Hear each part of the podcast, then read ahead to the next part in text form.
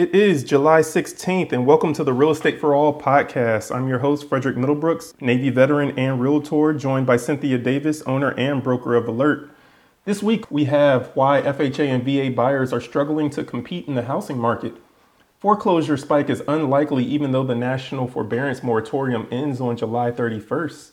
Mortgage costs are growing 20 times faster than incomes. Affordability is driving many family members to buy homes together. Inventory shortage further delays millennial home ownership. Also, we have consumers who are still overestimating the down payment requirements when it comes to buying a property. Lastly, we have Facebook's real estate investment venture and a massive development project. That is this week on the Real Estate for All podcast.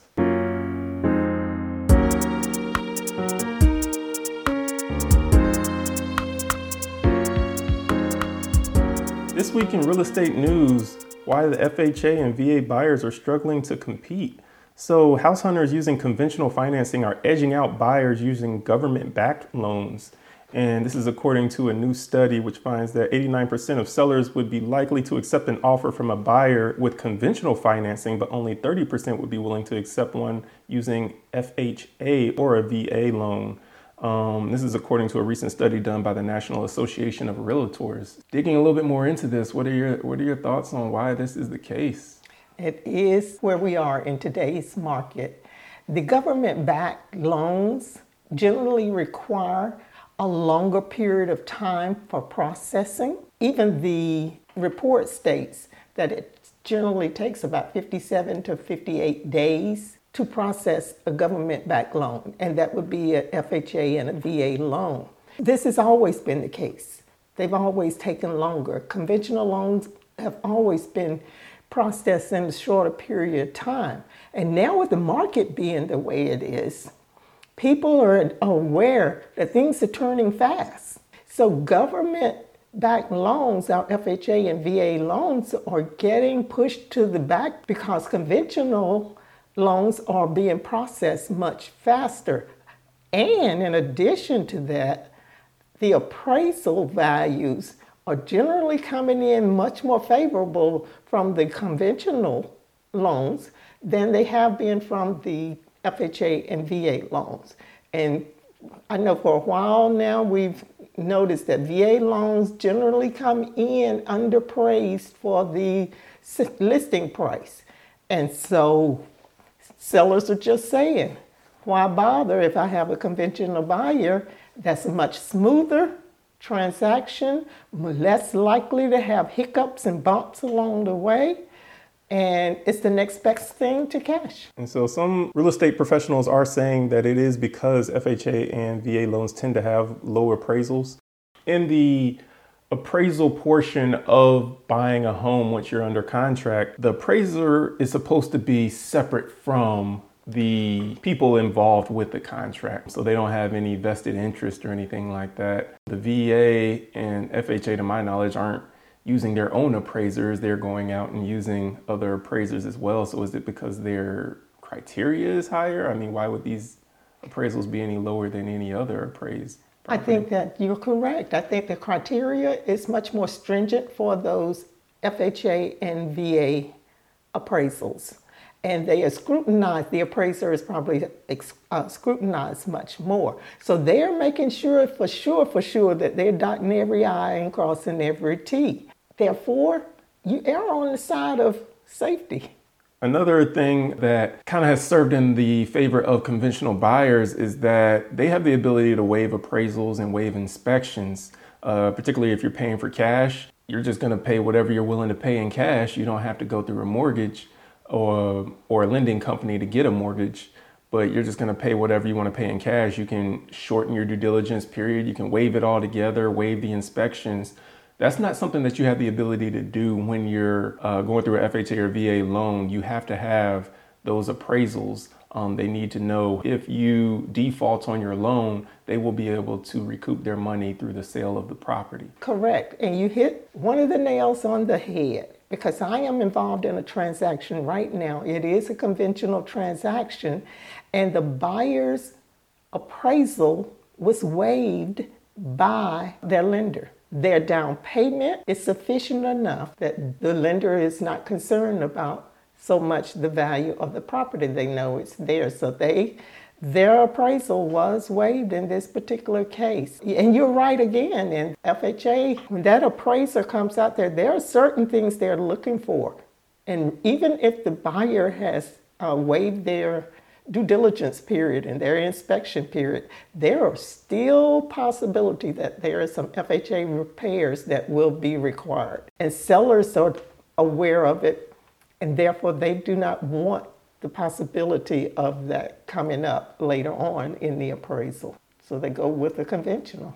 And just for some numbers, a share of the FHA insured mortgages has been dropping recently uh, reaching about 14% of the total mortgages in May. In years past, FHA loans have accounted for about 20% of the mortgage market. So that's about a 6% drop off that we've been seeing. So a lot more people are choosing to go conventional rather than the FHA and VA, especially in a fast paced market like what we're in right now, so that they can have a better shot at winning some of these bidding wars that we're seeing between buyers. What I'm hearing is, is that the government backed loans are pushing it to shorten up that time for processing so that they can help their buyers to become competitive in this market with the conventional buyer.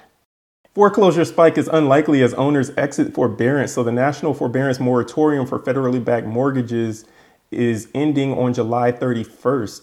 And most homeowners will exit with a payment plan in place. So a lot of these payment plans are going to help alleviate a foreclosure spike or an increase in the amount of foreclosures that we have on the market. That should help maintain somewhat of a healthy market. We won't see a situation like what we saw in 2008, where it was just a lot of people that were losing their homes and everything like that. In the article that was released by Realtor.com, it says that about 2.7 million homeowners are behind on their mortgage payments, and about 1.8 million are seriously delinquent, which is 90 days or more past due. But 77% of homeowners in forbearance have a loss mitigation repayment plan in place, and that's according to Mortgage Bankers Association, which says that they have some sort of repayment plan in place. So even though they're behind on their mortgages, they have a plan whatever that plan may be with their lender to repay that mortgage at whatever the terms are that they set up within that plan. I'm glad to hear that these homeowners are coming out of forbearance with a plan. And I know I've been asked the question multiple times are we going to have a surge of foreclosures? And I'm going to wait, everybody wants a foreclosure with the thought that it's going to be much less than market value. That would be the price. But as the economists are saying, and I've heard this repeatedly from different economists, that we're not going to have that. So I hope these homeowners can stay on track and that they can make those payments and keep moving forward, getting current on their loan. Now, at the same time, during this time, some of those homeowners have been able to uh, obtain loan modifications, which is very good. They've been able to modify their loan, get it at, reduced to a place that's comfortable for them. And so they've been able to already start moving forward with getting themselves back on track with keeping current mortgages. So, tying that in with our next topic about the affordability of the housing market right now, driving a lot of family members to buy homes together. A lot of family members are choosing to go in together on a contract for a home to help them better compete in this quite hot market that we have right now with real estate. Uh, record volume, or excuse me, record high home prices are still climbing and family members who pool their money together may be able to afford a larger, higher end home. Now it seems like because homes are just so far out of reach for a lot of people, they're having to pull on, you know, maybe uh, mom and dad or, you know, cousins or brothers or whatever, and you have more family members living under the same roof. But I am seeing this trend for sure.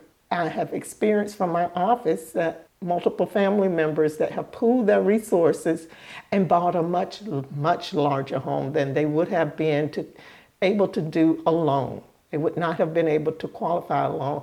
And going into that higher tier market also gave them the ability to edge out more of the competition. I think it's a good thing. The support for it is there for each other, but at the same time, go into it with a plan.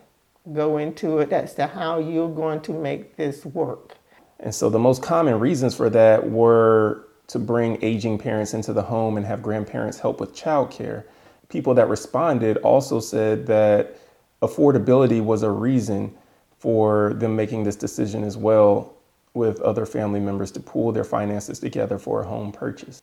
So, tying that in to yet another topic that we have. Okay. The inventory shortage that we've had, in addition to the increase in home prices, has been putting further delays on millennial home ownership.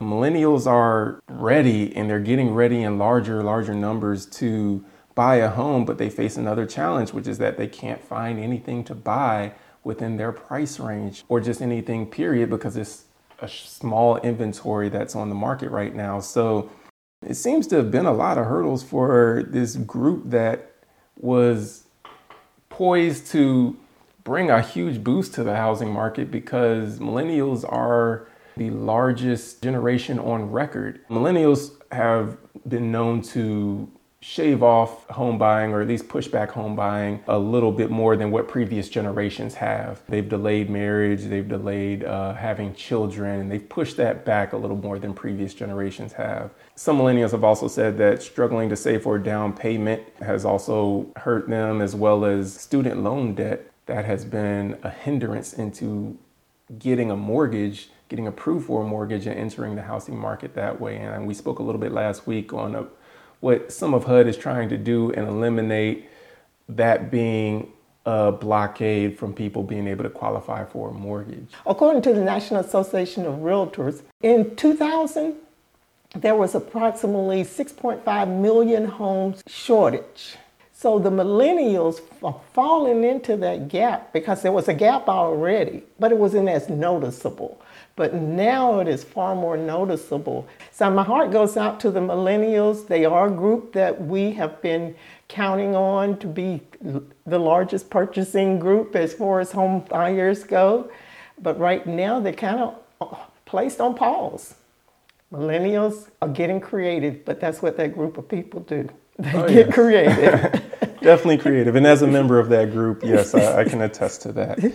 Continuing along, along sort of the same trend, but going along with incomes, mortgage costs are growing 20 times faster than incomes. The median family income rose by 1.2% in May, while the monthly mortgage payment jumped by 20%.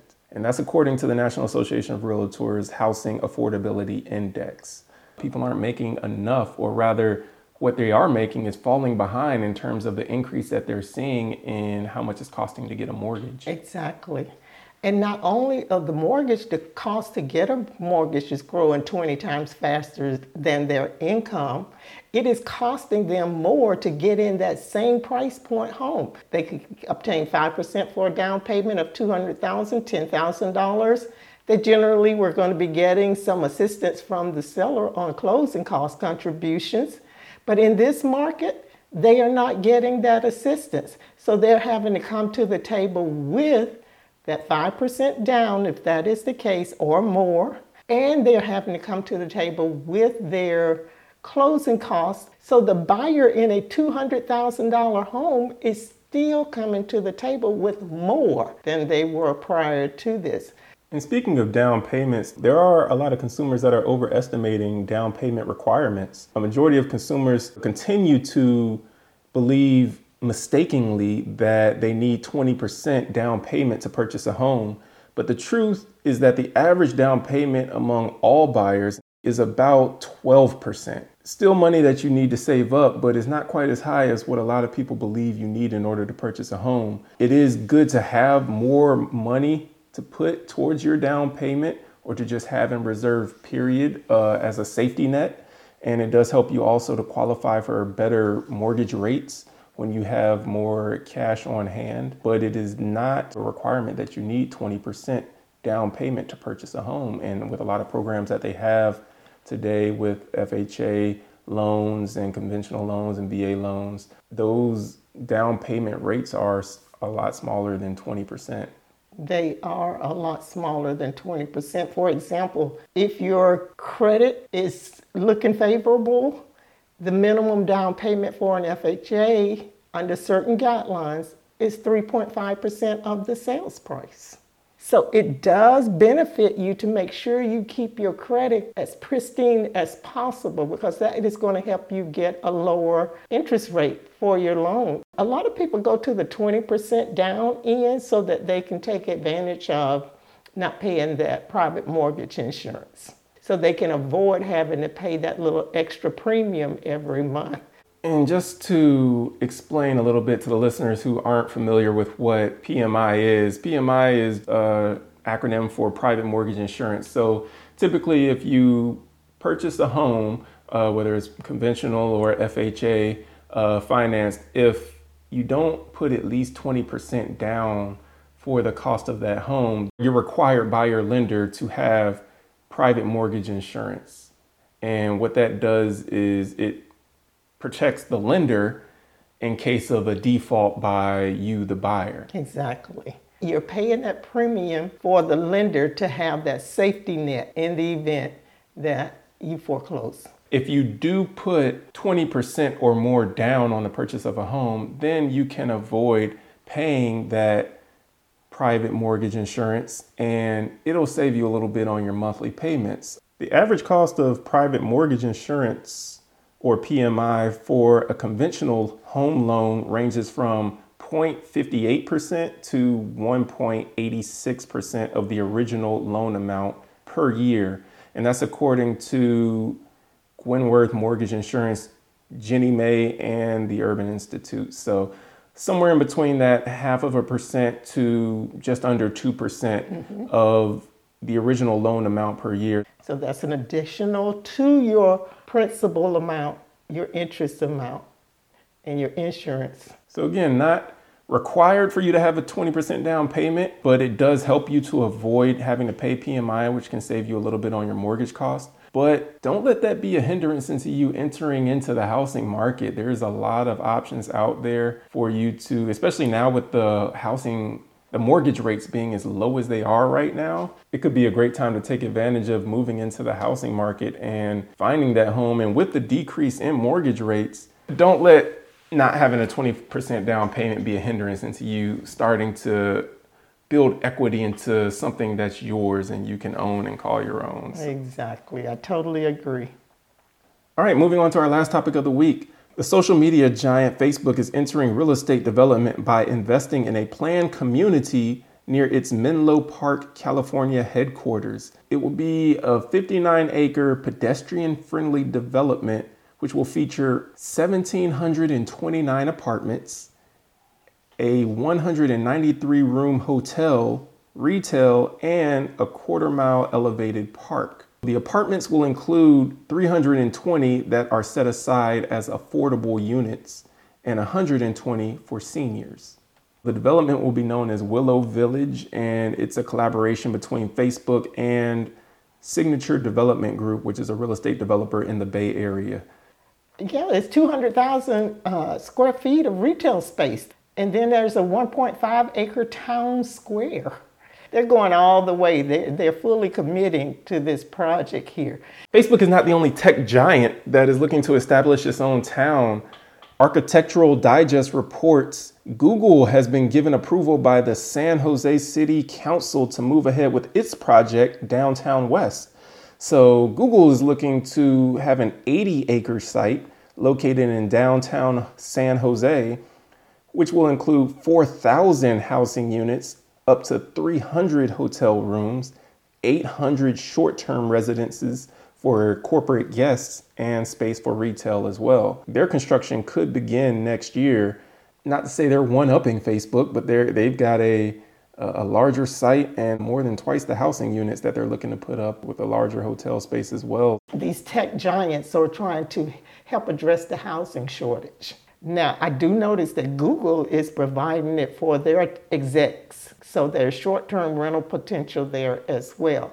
Facebook is considering, and I don't know if Google is or not, Facebook has allotted some space for seniors and some affordable. Now, I'm not sure how affordable those that are not considered affordable will be.